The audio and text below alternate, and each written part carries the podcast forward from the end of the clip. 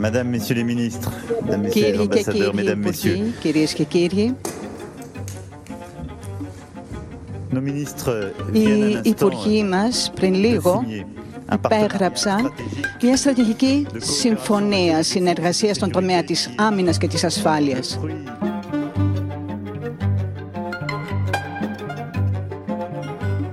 Σήμερα είναι μια ημέρα ιστορική για την Ελλάδα και τη Γαλλία.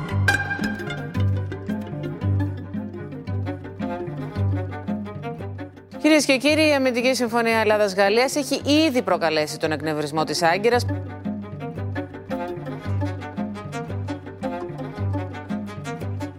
Η σημαντικότερη πτυχή της Ελληνογαλλικής Συμφωνίας είναι το δόγμα αμοιβαίας αμυντικής συνδρομής, ενώ θα περιλαμβάνει ακόμη κοινέ στρατιωτικές επιχειρήσεις και συνεκπαιδεύσεις, αλλά και συχνότερη παρουσία γαλλικών δυνάμεων στην Ελλάδα.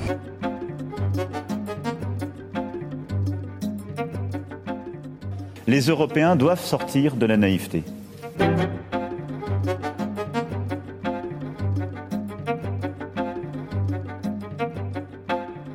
Τέρμα η αφέλεια, λέει ο πρόεδρος Μακρόν. Η συμφωνία με την Ελλάδα, όπως ο ίδιος ο Γάλλος πρόεδρος την παρουσίασε, δεν είναι απλώς μια μεγάλη αγοραπολισία. Δεν είναι μόνο business. Είναι σύμφωνα με αυτούς που την υπέγραψαν και ένα πρόπλασμα για το πώς θα έπρεπε να μοιάζει η κοινή ευρωπαϊκή άμυνα. Μήπως αυτός ο στόχος είναι πολύ προώρος; Μήπως είναι εξωπραγματικός; Τι κερδίζει τελικά η Ελλάδα από τη Συμφωνία Express για τις φρεγάτες; και πώς επηρεάζεται από αυτό το deal το πλέγμα των συμμαχιών της; Κυρίες και κύριοι, είναι το Radio Κάπα, το εβδομαδιαίο podcast της Καθημερινής. Είμαι ο Μιχάλης Τσιντσίνης και σήμερα θα δοκιμάσουμε να φωτίσουμε το παρασκήνιο αλλά και τις συνέπειες μιας ιστορικής συμφωνίας.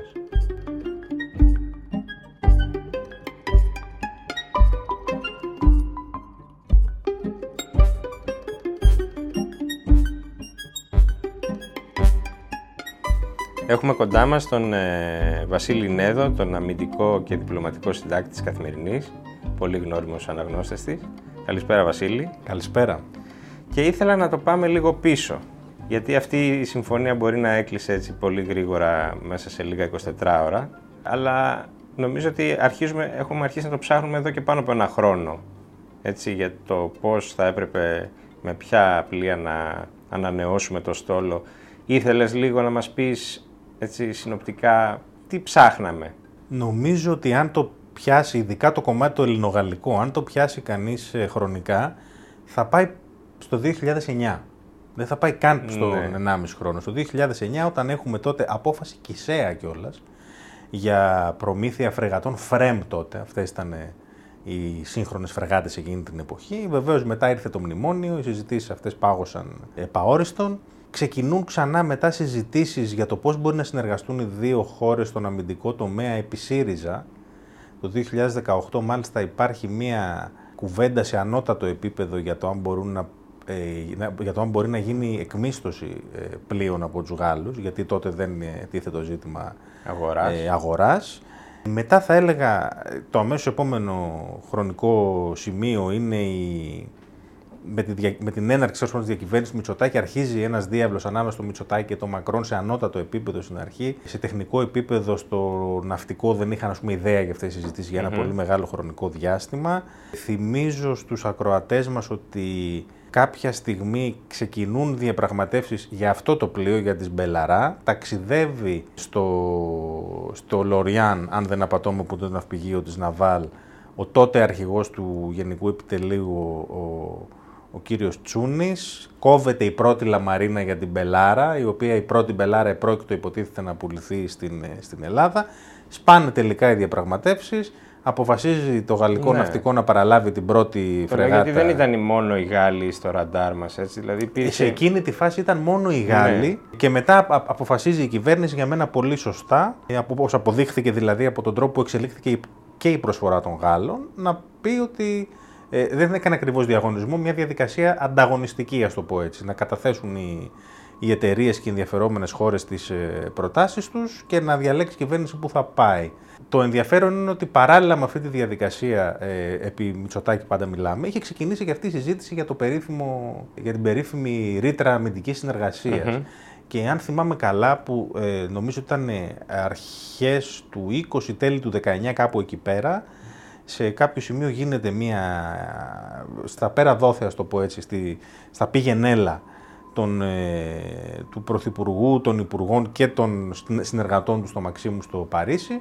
Ε, αν θυμάμαι καλά ήταν τότε ο ε, Σύμβουλος Εθνικής Ασφαλείας ο Αλέξανδρος Διακόπουλος. Συζητεί το και αυτό. Το θέμα δηλαδή της ρήτρας ε, αμοιβαίας αμυντικής συνδρομής που από την, ε, το, από την πλευρά της Ελλάδας βεβαίως είχε ως στόχο το να υπάρχει γαλλική παρουσία στο Αιγαίο και να διασφαλίζεται σε ένα κείμενο με έναν τρόπο ρητό και ξεκάθαρο ότι αν ε, υπάρξει κάποιο είδους ένταση στην περιοχή η Γαλλία θα σπεύσει στο πλευρό της Ελλάδας.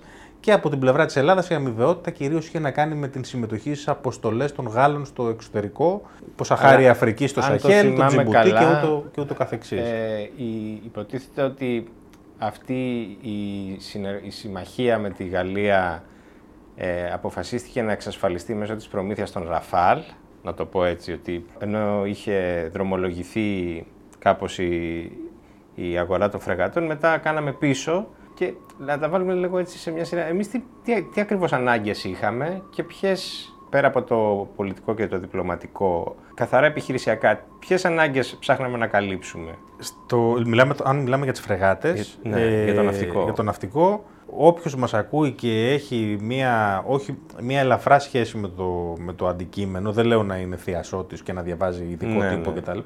Ξέρει ότι ο στόλος, ο κύριος στόλος επιφανείας, δηλαδή φρεγάτες, είναι απαρχαιωμένος. Ε, απαρτίζεται αυτή τη στιγμή τουλάχιστον στο οργανόγραμμα από 9 φρεγάτες τύπου S, οι κόρτενερ Ολλανδικές φρεγάτες, οι οποίες είναι κατά μέσο όρο περίπου 40-45 ετών, πολύ παλιά πλοία, παροχημένης τεχνολογίας, παρά το γεγονός ότι πέρυσι το καλοκαίρι στην κρίση με το Roots Race ε, τα έβγαλαν πέρα και τα έβγαλαν πέρα καλά. Και ε, από τέσσερα, ε, αυτός, αυτά είναι τα 9 Ολλανδικά και υπάρχουν και τέσσερις φρεγάτες τύπου Μέκο, οι λεγόμενες ε, κλάση ύδρα, όπως τις λένε στο ελληνικό ναυτικό, στο πολεμικό ναυτικό, τα οποία είναι μικρότερης ηλικίας πλοία, είναι πλοία που έχουν ναυπηγηθεί και παραδοθεί στην Ελλάδα στη δεκαετία του 90, με νεότερο το Σαλαμί στο 99, τα οποία όμως σε κάποιες περιπτώσεις είναι σε χειρότερη κατάσταση από τα παλαιότερα Ολλανδικά, διότι δεν έχουν τύχει εξυγχρονισμού μέση ναι, ζωής, όπως λέγεται στον ναυτικό. Ναι, ναι. Και γι' αυτό και όλο δεν τον λόγο. συντηρηθεί σωστά. Δεν έχουν, ε, δεν έχουν εξυγχρονιστεί. Πρέπει, έχουν υποτίθεται, κάπου στα 15-20 χρόνια να, ε, να, να, να, ακολουθείτε μια διαδικασία εξυγχρονισμού. Αυτή η διαδικασία δεν έγινε ποτέ. Γι' αυτό κιόλας, ε, ε, όπως έχουν παρακολουθήσει οι ακροατές μας, ε, μέσα στο πρόγραμμα το αρχικό του πολεμικού ναυτικού ήταν όρος για όποιον κερδίσει το πρόγραμμα και ο εξυγχρονισμός στο ΜΕΚΟ. Να μην μπω σε άλλες λεπτομέρειες για τις ΜΕΚΟ. Τέλος πάντων, η προμήθεια νέων φρεγατών και η διασφάλιση συνθήκων για περισσότερες ακόμα, εξού και έχει πέσει στη συζήτηση όλη αυτή η ιστορία με τις κορβέτες, που είναι μια υπαρκτή συζήτηση ανάμεσα στην ε, Αθήνα και στο Παρίσι. Τις δεν τις έχουμε παραγγείλει. Και δεν τις έχουμε παραγγείλει. Το συμβόλαιο που έχει, το συμβόλαιο θα το διαπραγματευτούν τώρα οι δύο πλευρές, αλλά η συμφωνία τέλος πάντων η αρχική είναι για τρία συν ένα πλοία τύπου FDI που ε, ναι. ο περισσότερος κόσμος τα ξέρει Και με αυτές τις ανάγκες ποιο μενού είχαμε ε, μπροστά μας; Δηλαδή, είχαμε νομίζω μία πρόταση Ολλανδική. Είχαμε πάρα πολλές προτάσεις. Υπήρχε η Αμερικάνικη πρόταση, υπήρχε η Ολλανδική πρόταση, υπήρχε μια Βρετανική πρόταση, υπήρχαν γερμανικές προτάσεις, υπήρχε Ιταλική πρόταση, ε, σε προηγούμενο στάδιο υπήρχε Ισπανική πρόταση επίσης. Αληθεύει ότι εμείς, δηλαδή οι αξιωματικοί που νομίζω ότι είναι επιφορτισμένοι με το να καθορίζουν ποιο είναι Τις το όπλο που ταιριάζει, ανάγκες, ναι, βέβαια. είχαν βάλει σε δεύτερη μοίρα τη γαλλική πρόταση γιατί θεωρούσαν ότι είναι πολύ, ακριβό, πολύ ακριβά τα σκάφη αυτά. Αυτό υπήρχε, ε, αλλά δεν ήταν σε δεύτερη μοίρα. Δεν θα πω, θα, αυτό που έγινε, είχαν προκρίνει άλλη αυτό που λύση. έγινε, δεν θα έλεγα ότι είχαν προκρίνει κά, οποιαδήποτε λύση κάποια στιγμή. Σε ποιο στάδιο ήμασταν, δηλαδή πριν τη συμφωνία που νομίζω ότι χωρίς την ε, συμφωνία της Αμερικής με την Αυστραλία και το Ηνωμένο Βασίλειο δεν θα είχαμε ε, την πρόταση τη βελτιωμένη από, τη, από τη, δεν το, το, δεν το, Αυτό σίγουρα ήρθε ως επιταχυντής ναι. των εξελίξεων. Άρα γνωρίζουμε ότι όλο το προηγούμενο διάστημα οι Γάλλοι, οι Ναβάλ, είχαν κυνηγήσει πολύ αυτό το συμβόλαιο. Mm-hmm. Τους ενδιέφερε δηλαδή. Όπως και οι Αμερικάνοι επίσης το Άρα, ίδιο. πού βρισκόμασταν πριν, πριν τη συμφωνία την τριμερή Βρισκόμασταν, Αμα- ε, Αμερικής βρισκόμασταν σε Αυστραλίας; μια αξιολόγηση. Εγώ θα έλεγα ότι το, η ιστορία με τις φρεγάτες, επειδή από ένα σημείο και μετά έλαβε πάρα πολύ μεγάλη δημοσιότητα και στα social media κυρίως, με πολύ χολερικά σχόλια, με υποστηρικτές φανατικούς της γαλλικής φρεγάτας, υποστηρικτές φανατικούς της Ολλανδικής επίσης. Ε, ε, τέλος πάντων, υπήρχε μια φρεγατιάδα τέλος Ναι. πάντων, η οποία ήταν Σε αρκετά. ένα μικρό αλλά φανατικό κοινό. νομίζω. Ε, κάποια στιγμή θα έλεγα ότι ήταν και μεγάλο το κοινό. Δηλαδή με την έννοια το καταλάβαινε αυτός ε, στα ενημερω... το καταλάβαινε κάποιος στα ενημερωτικά site αν κοιτούσε τα κλικ. Αν ρωτήσεις, Ναι. νομίζω και τους ε, υπεύθυνους του καθημερινή.gr, κάθε φορά που υπήρχε θέμα που είχε νήξει σε φρεγάτα γινόταν της κακομοίρας. Ναι. Είναι, ένα, είναι, είναι ένα κοινό, θα έλεγα ότι είναι πολύ δεσμευμένο σε αυτή τη συζήτηση. Άρα και είχε όντως καθυστερήσει αυτή η απόφαση. Η απόφαση αυτή είχε καθυστερήσει 15 χρόνια. Ναι, Α- εννοώ αν το- στη- στην τελευταία της φάση. Στην τελευταία φάση υποτίθεται ότι περιμέναμε την ε, πρόταση για την ενδιάμεση λύση, δηλαδή για το πλοίο που θα καλύψει τις ανάγκες του πολεμικού ναυτικού μέχρι να παραληφθούν οι νέες φρεγάτες. Ε, εκεί πέρα γινόταν μια προσπάθεια ε, από τους Αμερικανούς κυρίως να δουν τι αποδεσμεύει το Κογκρέσο, όπου υπήρχε η ελπίδα ότι ως το τέλος του χρόνου θα αποδεσμευθούν παλιά καταδρομικά τύπου Τικοντερόγκα και κάποιες LCS που είναι η προπομπή, ας πούμε τον MMSC που είναι η φρεγάτα που ουσιαστικά ε, προσπαθούσε η Lockheed Martin να ε, πουλήσει στην Ελλάδα σε αυτή τη διαδικασία, ε, ώστε να φύγει η επιστολή από την Ελλάδα. Να γίνει, οι, οι Αμερικανοί έχουν μια διαδικασία η οποία διασφαλίζει μεν την αξιοπιστία της, ε, των συνεννοήσεων ανάμεσα στις δύο πλευρές, αλλά είναι πολύ τεχνική, πολύ γραφειοκρατική και ε, θα, μπο- θα, θα, πει- θα μπορούσε να πάει και Νοέμβριος-Δεκέμβριος μέχρι να απαντηθεί.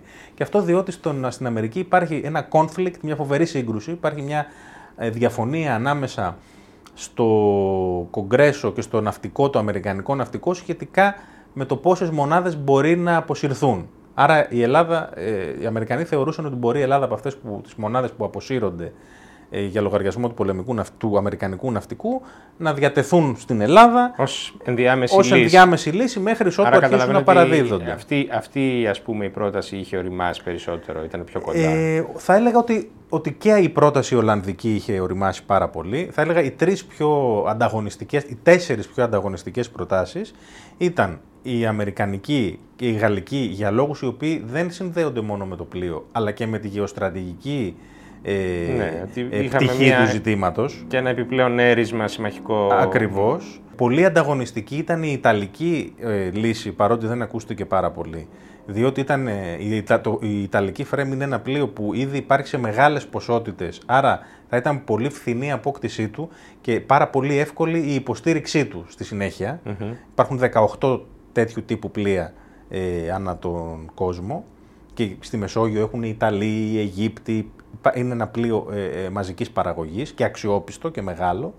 Ε, μπορούσε να εξυπηρετήσει δηλαδή τις ανάγκες επιχειρησιακές του πολεμικού ναυτικού.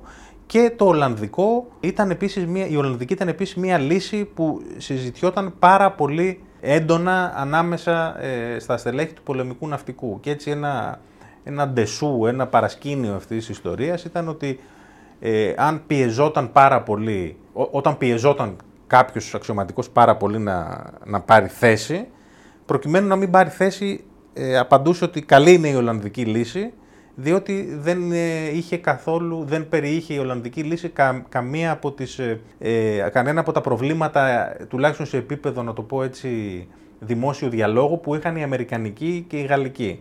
Αν κοιτάξει κανείς τη συζήτηση που δεν, γινόταν δεν υπήρχε κίνδυνος παρεξήγησης. Υπήρχε, δηλαδή. και- υπήρχε κίνδυνος παρεξήγησης Ναι, ακριβώς. Δηλαδή, αν, κοιτάξει, αν παρακολουθήσει κανείς συζήτηση πριν τις αποφάσεις, οι επικριτές της γαλλικής πρότασης είναι ότι τα γαλλικά οπλικά συστήματα είναι υψηλής πιστότητας και αξιοπιστίας, ωστόσο είναι πολύ ακριβά και είναι ακόμα ακριβότερη η συντήρησή τους. Και η κριτική που ασκούταν στην άλλη πρόταση ήταν ότι τα πλοία που πρόσφεραν οι Αμερικάνοι ήταν ακατάλληλα για τις ανάγκες του πολεμικού ναυτικού.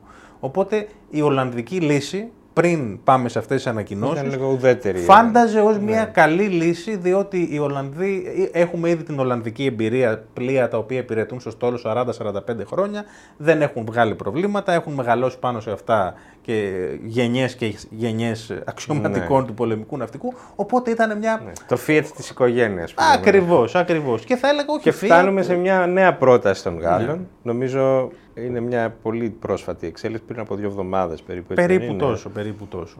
Που έχουμε μια καλύτερη τιμή και κυρίως έχουμε μια πιο σύντομη παράδοση. Έτσι, πολύ πιο σύντομη παράδοση, έτσι δεν είναι; Η, το ζήτημα της, ε, της πιο γρήγορης παράδοσης, δηλαδή παράδοση των δύο πρώτων φρεγατών Μάρτιο και Οκτώβριο του 25, έχει να κάνει με την ενδιάμεση λύση. Επειδή οι Γάλλοι κάποια στιγμή πρόσφεραν δύο, δύο πλοία ως ενδιάμεση λύση, κανένα από αυτά δεν ενθουσίασε το πολεμικό ναυτικό, διότι ήταν ε, πάρα πολύ παλιάς τεχνολογίας, δηλαδή πήγαινε, φανταστείτε, τεχνολογικά το ναυτικό πίσω από τις Ολλανδικές φρεγάτες. Ναι, από αυτές που έχει ήδη. Από αυτές που έχει ήδη, οπότε δεν υπήρχε λόγος να, να μπουν σε αυτόν τον κόπο και νομίζω κιόλας ότι ένα από αυτά τα δύο πλοία ήδη η, το γαλλικό ναυτικό τα, τα απέσυρε και οριστικά. Ναι. Προτού γίνει η τελευταία πρόταση. Άρα η λογική της πρότασης δύο, πα, πα- παράδοσης δύο πλοίων το 25 εξυπηρετεί την, ε, την έννοια της ε, διάμεσης λύσης. Άρα αυτά τα πλοία είναι και οι δύο καινούριες μονάδες του στόλου που θα είναι ο πυρήνας του στόλου στο μέλλον κτλ.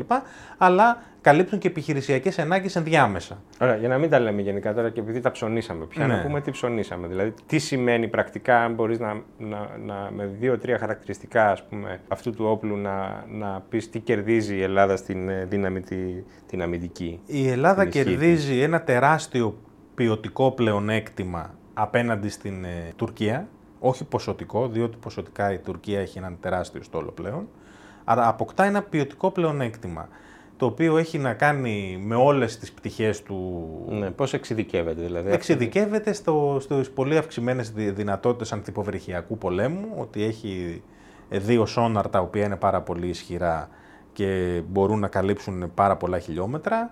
Ε, α- αποκτά η- το ελληνικό πολεμικό ναυτικό αντιεροπορική άμυνα περιοχής με εκτοξευτές βλημάτων οι οποίοι μπορούν να, να χτυπήσουν ε, εισερχόμενα αεροπλάνα, αεροσκάφη σε πολύ, μεγάλο, σε πολύ μεγάλη ε, απόσταση. Αυτό σημαίνει ότι με τον ένα τρόπο ή με τον άλλο η Ελλάδα μπορεί να είναι παρούσα στην Ανατολική Μεσόγειο, σε ένα θέατρο όπου η Τουρκία έχει το φυσικό πλεονέκτημα λόγω της εγκύτητας, δηλαδή ένα από τα πράγματα που παρατηρήθηκε το περασμένο καλοκαίρι, το καλοκαίρι του 20 από τους επιτελείς του ναυτικού ήταν ότι η Ελλάδα μπορεί, μπορούσε μεν να αντιταχθεί, να, να αντιμετωπίσει, να σταθεί απέναντι στον τουρκικό στόλο, ωστόσο ο τουρκικός στόλος λόγω της εγκύτητας της ε, Μικράς Ασίας Ναι. μπορούσε πολύ πιο εύκολα να ανεφοδιαστεί ε, και να κάνει όλα αυτά που χρειαζόταν. Με, με την Πελάρα αυτό λύνεται. Έχει πάρα πολύ μεγάλη αυτονομία, έχει μια αυτονομία η οποία φτάνει τις 45, ε, 45 ημέρες. Είναι ένα πλοίο το οποίο γενικά εξυπηρετεί το άνοιγμα της Ελλάδας στην Ανατολική Μεσόγειο. Ε, ως προς τη φωνικότητα των όπλων... Για μια και- πιο ανοιχτή θάλασσα δηλαδή. είναι, από ότι είναι το βεβαίως, Αιγαίο. ναι. Είναι, για μια πιο, είναι, είναι πλοία τα οποία μπορούν να εξυπηρετήσουν επιχειρήσεις ε, μακριά από, το, από τον ναύσταθμο της Σαλαμίνας που αυτός είναι ο ναυσταθμος που έχουμε αυτή τη στιγμή.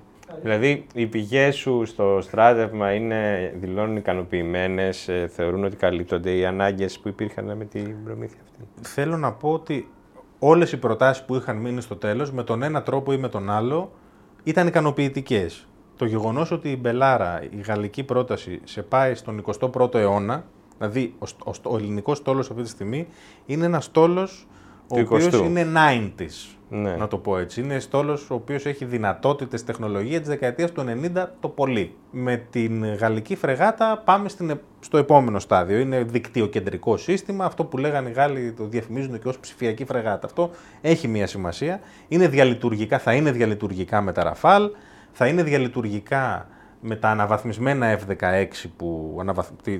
τι- που τα, Ναι. τα οποία Ήδη αναβαθμίζονται. αναβαθμίζονται σιγά σιγά και θα είναι έτοιμα το 27-28 και αυτά, οπότε είναι ικανοποιημένοι. Υπάρχει μόνο μία, είναι, πρόκειται για μια πάρα πολύ δημόσια συζήτηση που έχει να κάνει με τον αριθμό των πλοίων. Αν τα τρία ή τα τέσσερα είναι αρκετά. Δεν είναι αρκετά, είναι δεδομένο αυτό, όταν θέλεις να Ναι. κάνεις προβολή, Θέλουν και τις κορβέτες, προβολή ναι. ισχύως. Δεν ξέρω, κορβέτες, ότι- νομίζω ότι Νομίζω ότι στο ναυτικό βάζουν τα επιχειρησιακά κριτήρια από τη στιγμή που υπάρχει συζήτηση για τις κορβέτες προφανώς και θα γίνει και αυτή η συζήτηση. Αλλά το ζήτημα είναι ότι έχεις αυτή τη στιγμή 13 πλοία, δεν μπορείς να πέσεις κάτω από 10-12. Διαφορετικά δεν μπορείς να, να διατηρήσεις τις ισορροπίες ούτε στο Αιγαίο ούτε στην Ανατολική Μεσόγειο, που ούτως ή άλλως οι ισορροπίες στην Ανατολική Μεσόγειο είναι πολύ πιο δύσκολες με δεδομένου του ανταγωνισμού που υφίσταται.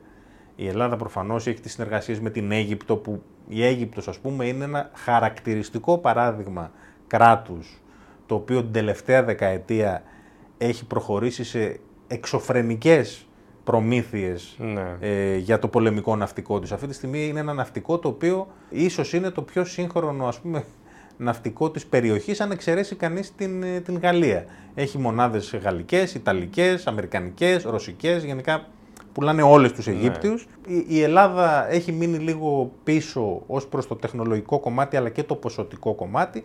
Άρα είναι μια συζήτηση που, που εκρεμεί αυτή. Ναι. Για να φύγουμε λίγο τώρα από τα αμυγό στρατιωτικά, ε, ακούω ότι το διάστημα που είναι πε- περί την τριετία που απομένει μέχρι να παραλάβουμε την πρώτη φρεγάτα είναι πολύ επικίνδυνο. Γιατί μιλάμε και για ένα διάστημα στο οποίο θα δοκιμαστεί και το καθεστώς Ερντογάν, που ξέρουμε ότι αυτό προκαλεί πώς το, εκ, εκπυρσοκροτείς στις εξωτερικές του σχέσεις και δεν ξέρω πώς το ακούς εσύ αυτό. Δηλαδή, όντως, και τι, τι ε, εισπράττεις από τις πηγές σου. Όντως, είναι, είναι ένα, μια περίοδος, ας πούμε, ένα κενό μεγάλης ανησυχίας και μπορεί να μας καλύψει η ρήτρα της ε, αμοιβαίας αμυντικής συνδρομής για αυτό το διάστημα. Η- Ανησυχούν, δηλαδή είναι... Νομίζω ότι ε, όλοι ανησυχούν. Είναι λογικό να ανησυχούν. Είναι το καθεστώς... Είναι διαρκής η ανησυχία. Είναι διαρκής η ανησυχία, ναι. Μην, ε, δηλαδή, νο- νομίζω ότι είναι, είναι αυτονόητο ότι υπάρχει ανησυχία ε, έως ότου γίνουν οι εκλογές στην Τουρκία είτε γίνουν το 2023 είτε γίνουν νωρίτερα. Θα, θα έλεγα ότι το πρόβλημα είναι πολύ, πολύ ευρύτερο και επιστρέφω στην πρώτη σου ερώτηση για το, για το όκους ας πούμε. Το όκους ε, λειτουργήσε ως επιταχυντής όχι μόνο στην Ελληνογαλλική Συμφωνία για τις φρεγάτες και τη στρατηγική συνεργασία και όλα αυτά. Λειτουργήσε λίγο και ως επιταχυντής, αν μπορώ να το πω έτσι, συνειδητοποίησης των Ευρωπαίων ότι, Μια νέα πραγματικότητα, ότι είμαστε ότι είμαστε μόνοι μας. μόνοι μας και τέλος πάντων ε, αρχίζει η... α, Και είμαστε- νομίζω ότι επιβεβαιώνεται και από την αμερικανική αντίδραση. Δηλαδή, η επιλογή, ας πούμε, της Αμερικής, έστω και επισήμως να χαιρετήσει αυτή τη συμφωνία, μπορεί κανείς να την εκλάβει και ως αναγνώριση ότι ναι, εμείς θα είμαστε στο εξής αλλού εστιασμένοι, οπότε δεν μας ενοχλεί να οργανωθεί διαφορετικά σε άλλες βάσεις η ευρωπαϊκή ασφάλεια, χωρίς εμάς. Αυτό είναι, αυτό είναι δεδομένο, αν και νομίζω ότι δεν το πηγαίνουν τόσο μακριά οι Αμερικανοί. Οι Αμερικανοί γνωρίζουν πάρα πολύ καλά τις δυσκολίες και τις αδυναμίες της Ευρώπης στο να επιτύχει μια κοινή εξωτερική πολιτική. Θα έλεγα ότι σε αυτό το κομμάτι της Ευρωπαϊκής Άμυνας το θέμα είναι να κάτσει στη θέση, αν όχι στη θέση του συνοδηγού της Γαλλίας, στο πίσω κάθισμα ή κάπου τέλος πάντων μέσα στο όχημα της Ευρωπαϊκής Άμυνας, είναι αν θα κάτσει η Γερμανία. Αν θα κάτσει η Γερμανία να νομιμοποιήσει με την παρουσία της το εγχείρημα. Διότι επί της ουσίας επιχειρησιακά αλλά και νομικά λόγω των κολλημάτων του συντάγματος της Γερμανίας κτλ. Δεν νομίζω ότι θα έχουμε κάποια ε, σοβαρή, να το πω έτσι, γερμανική Ναι. μπορούσε στρατιωτική. ίσως και να, βοηθ- να βοηθήσει σε ένα επίπεδο ας πούμε, παραγωγής, γιατί τώρα μιλάμε για πολλές αμυντικές βιομηχανίες στην Ευρώπη. που θα ήταν Ναι. καλό να ενοποιηθούν κάποια στιγμή. Τα, τα, το παραδείγματα που υπάρχουν είναι πολύ ε, άσχημα. Το Eurofighter, ας πούμε. Το Eurofighter είναι ένα αεροπλάνο το οποίο αναπτύχθηκε από κοινού από όλες τις μεγάλες ευρωπαϊκές ε, βιομηχανίες Γερμανίας, ε, Γαλλίας, Ιταλίας, του Ηνωμένου Βασιλείου. Ε, Και δεν πέτυχε ως εγχείρημα. Δεν πέτυχε και μάλιστα τώρα σιγά σιγά αρχίζει και αποσύρεται και από τις περισσότερες αεροπορίες. Ε, διότι δεν μπόρεσε να είναι ανταγωνιστικό. Δηλαδή, ουσιαστικά αυτό που ζητάμε από την ε, ευρωπαϊκή βιομηχανία είναι να καταφέρει να πουλήσει, να κάνει το F-16 της. Που το F-16, ας πούμε, επειδή αναφέρθηκε στο Fiat, είναι το, το πιο εμπορικό μαχητικό αεροσκάφος που υπάρχει στον κόσμο. Όχι γιατί δεν υπάρχουν κάποια καλύτερα, οι Αμερικανοί έχουν πολύ καλύτερα από τα F-16, F-15 και ούτω καθεξής, αλλά γιατί είναι ένα ε, αεροσκάφος με λογικό κόστος, μεγάλη γραμμή παραγωγής, δυνατότητα συναρμολόγησης α, σε πάρα πολλά κομμάτια του, του πλανήτη. Η Ελλάδα, η ΕΑΒ εδώ πέρα έχει ένα μικρό κομμάτι της παγκόσμιας παραγωγής του F-16. Κάτι αεραγωγούς δεν έχει σημασία, είναι στο χάρτη. Άρα θα πρέπει οι βραδικίνητες ε, γραφειοκρατίες της Ευρώπης να μπορέσουν να συνεννοηθούν ώστε να φτιάξουν ένα, ένα ανταγωνιστικό προϊόν. Το οποίο να μην είναι για παράδειγμα, έχουμε το επίσης το Α400, ένα μεγάλο μεταγωγικό. Δεν είναι ανταγωνιστικό. Το αγοράζουν οι ευρωπαϊκές χώρες, είναι καλό αεροπλάνο, οκ, χρειάζεται κάτι πιο, αντα, πιο ανταγωνιστικό. Οπότε θα έλεγα ότι πέρα τέλος πάντων από την αμυντική βιομηχανία και πέρα από το πώς αντιλαμβάνονται οι Αμερικανοί την ευρωπαϊκή ασφάλεια, η συμφωνία ε, Ελλάδα-Γαλλία δείχνει την. Ε, Υπάρχει μια μαγιά πολιτικής βούλησης για να πάμε προς τα θα, εκεί. θα έλεγα ότι, ότι είναι μια μικρή συμμαχία των προθήμων. Όπως λέγαμε μια φορά και ένα Ναι. καιρό. Ε, είναι μια μικρή συμμαχία των προθήμων. Απλά θεωρώ ότι οι πρόθυμοι στην Ευρώπη είναι πάρα πολύ λίγοι. Μάλλον το πρόπλασμα μιας Το πρόπλασμα μιας συμμαχίας των προθήμων. Είμαστε ακόμη βεβαίως. νομίζω σε πολύ. Δηλαδή, αν, συζητή, πρώιμο αν στάδιο. συζητήσετε και λέμε για τον Ευρωστρατό, δεν υπάρχει καμία περίπτωση ούτε μία στο εκατομμύριο οι χώρες της Ανατολικής Ευρώπης, το Βίζεγκραντ, Ναι. Πολωνία, να συνηγορήσουν στη δημιουργία Ευρωπαϊκού στρατού για λόγους που έχουν να κάνουν και με την ιστορία τους, αλλά και με την καχυποψία που βλέπουν τους δυτικούς γείτονές τους. Οπότε αυτή είναι μια συζήτηση η οποία είναι σε πάρα πολύ αρχικό, σε πάρα πολύ αρχικό στάδιο και νομίζω ότι ακριβώς αυτή η ανοριμότητα των συνθήκων είναι που όθησε και την Ελλάδα με τη Γαλλία να πάνε σε αυτό το πολύ διμερές σύμφωνο. Ε, αυτό που Και είπαν. πάντως, ε, δεν ξέρω α, ε, η εκτίμηση σου ποια είναι, πώς αντανακλά αυτό στις ελληνοαμερικανικές σχέσεις, γιατί και εκεί έχουμε μια εκκρεμότητα, την επέκταση τη, τη- της αμυντικής συμφωνίας και ήθελα να μου πεις και τις πληροφορίες σου για το σε ποιο στάδιο βρισκόμαστε, πόσο κοντά είμαστε στο να συμφωνήσουμε και τι, τι καθυστερεί την ολοκλήρωση αυτής της διαπραγμάτευσης. Ε, τι- τι- η καθυστέρηση έχει να κάνει με την πενταετία καθαρά. Θα είναι η πρώτη φορά που θα πάμε σε καθεστώς πενταετίας. Το, υπο- το παραδέχθηκε πλέον και ο Πρωθυπουργός.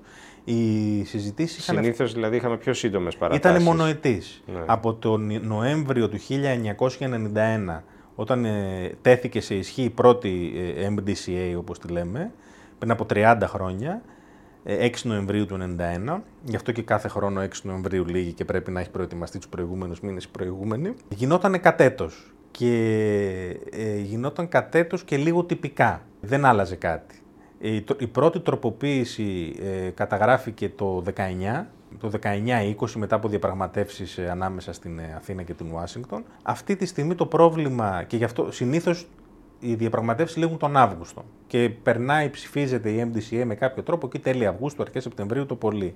Ήταν, είναι δηλαδή πολύ αυτοματοποιημένες διαδικασίες οι κοινοβουλευτικές. Φέτος για πρώτη φορά έχουμε τέτοια καθυστέρηση.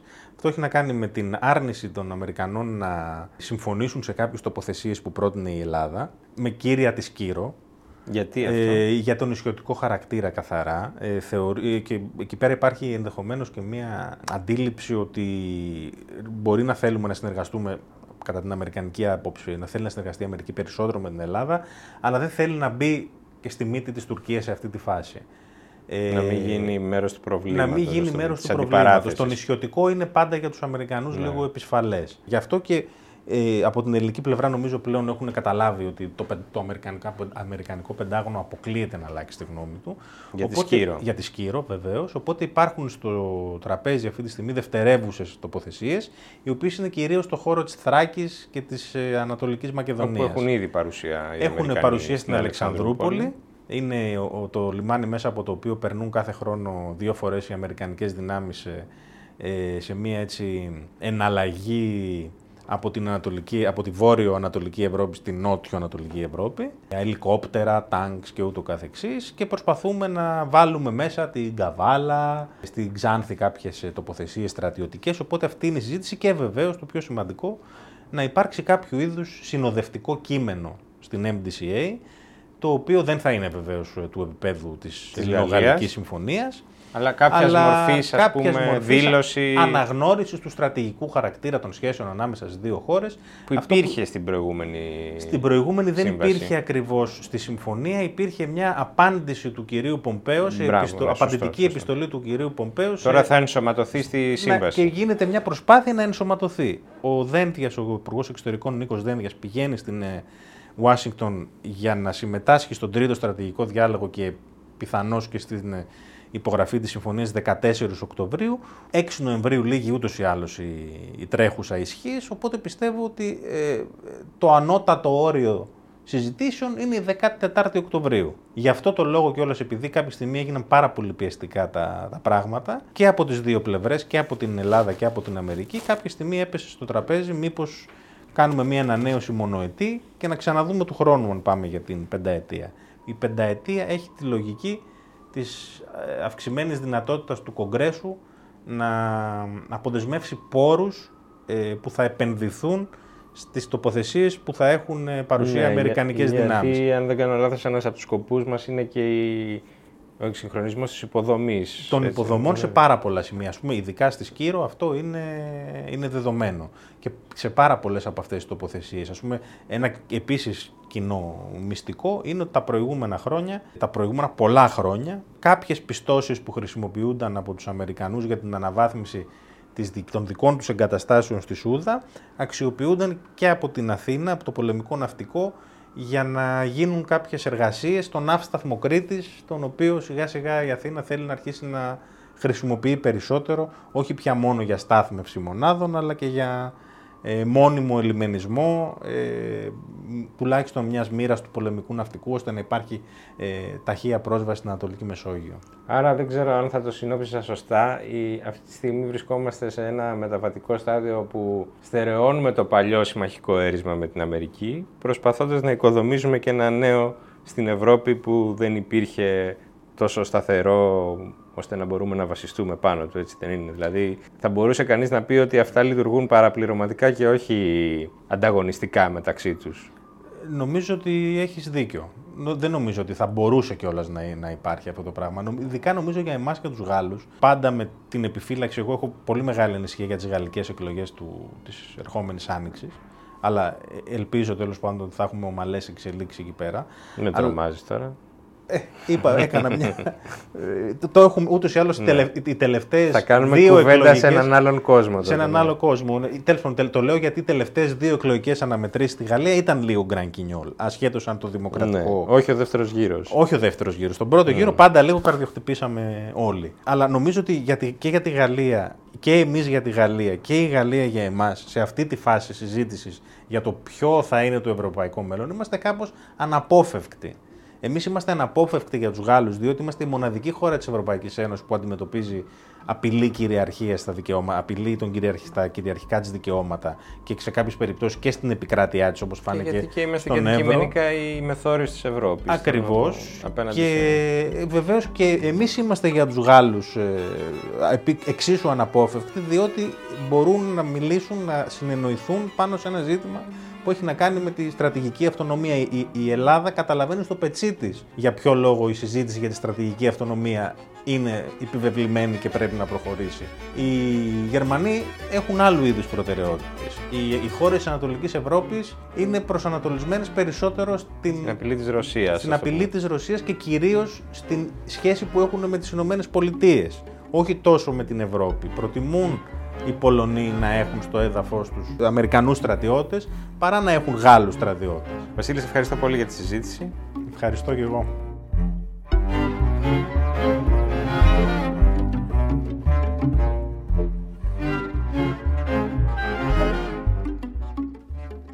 Η Αμερική δεν έχει ακόμη αποσυρθεί εντελώς και η Ευρώπη δεν έχει μεγαλώσει αρκετά για να γεμίσει το κενό της. Σε αυτό το πεδίο στέκεται σήμερα η Ελλάδα. Αυτά για σήμερα. Το Radio K επιστρέφει την επόμενη Παρασκευή. Στείλτε μας σχόλια και προτάσεις στο radio k, παπάκι, καθημερινή.gr.